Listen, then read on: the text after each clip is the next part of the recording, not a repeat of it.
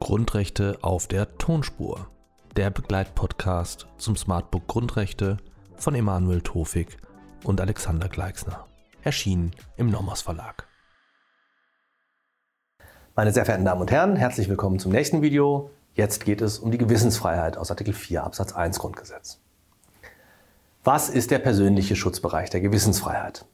Zunächst einmal handelt es sich, wie sich dem Wortlaut entnehmen lässt, bei der Gewissensfreiheit um ein Jedermann-Grundrecht oder um ein Menschenrecht. Nach Artikel 19 Absatz 3 Grundgesetz kann es ferner keine wesensmäßige Anwendbarkeit auf juristische Personen geben, denn die Bildung eines Gewissens setzt Qualitäten voraus, die nur dem Menschen als solchem zu eigen sind. Deshalb verbleibt es dabei, dass es nur für Individuen, für diese jedoch unabhängig von ihrer Staatsangehörigkeit ein Grundrecht der Gewissensfreiheit gibt. Was ist der sachliche Schutzbereich der Gewissensfreiheit? Gegenstand der Gewissensfreiheit ist das Gewissen und was ist nun eine Gewissensentscheidung? Ich verweise dafür auf die Kriegsdienstverweigerungsentscheidung des Bundesverfassungsgerichts aus dem Jahr 1960. Danach ist Gewissensentscheidung, Zitat, ein unmittelbares, evidentes Gebot unbedingten Sollens, das den Charakter eines unabweisbaren, den Ernst eines die ganze Persönlichkeit ergreifenden sittlichen Gebots trägt. Das Verhalten muss also anhand der Kategorien gut und böse, gerecht, ungerecht empfunden werden und der Mensch muss sich dadurch verpflichtet sehen, etwas zu tun oder zu unterlassen. Auch hier gilt, dass Forum internum und Forum externum geschützt sind. Forum internum das Bilden oder das Haben eines Gewissens, Forum externum das gewissensgeleitete Handeln. Was sind die Gewährleistungen? Geschützt wird das Individuum vor Handlungen gegen das Gewissen, also vor dem Zwang des Staates, gegen das eigene Gewissen entscheiden, handeln, sich verhalten zu müssen.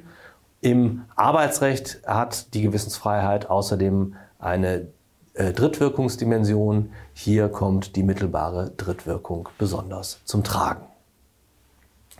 Wann wird in die Gewissensfreiheit eingegriffen?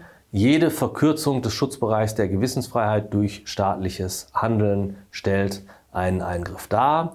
Ein Eingriff in das Forum internum ist nur schwer vorstellbar. Hier werden als Beispiele indoktrinierende staatliche Handlungen, Brainwashing genannt. Eingriffe ins Forum externum lassen sich allerdings beispielsweise dann feststellen, wenn der Staat dem Einzelnen versagt oder in irgendeiner Form wesentlich erschwert, gewissensgeleitet zu handeln.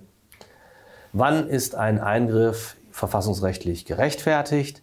Wenn wir nach Schranken suchen, stellen wir wieder fest, so ähnlich wie bei der Religionsfreiheit, dass es sich um eine vorbehaltlose Gewährleistung handelt. Die Gewissensfreiheit ist gleichsam schrankenlos garantiert. Schrankenlos gilt immer nur eingeschränkt. Als Schranke immer ähm, heranzuziehen ist das kollidierende Verfassungsrecht und das gilt eben auch bei der Gewissensfreiheit. Welche Schranken Schranken sind hier zu beachten? Wie immer ist auch in diesem Zusammenhang das Verhältnismäßigkeitsprinzip anzuwenden. Die widerstreitenden Verfassungsgüter müssen im Wege der praktischen Konkordanz in einen schonenden Ausgleich gebracht werden. Wir kommen zur Zusammenfassung, zum Wrap-up. Was ist der Schutzbereich? Geschützt ist das Gewissen als Forstformel. Erinnern wir uns einfach an Luther. Drum stehe ich hier und kann nicht anders. Geschützt sind Forum internum und Forum externum.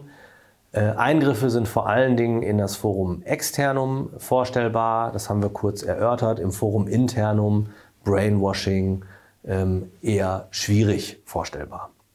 Die verfassungsrechtliche Rechtfertigung kann allein über kollidierendes Verfassungsrecht äh, erfolgen und die Schrankenschranken ähm, verlangen, dass wir einen Ausgleich im Wege der praktischen Konkordanz herstellen. Ich danke Ihnen für Ihre Aufmerksamkeit zu unserem Video zur Gewissensfreiheit.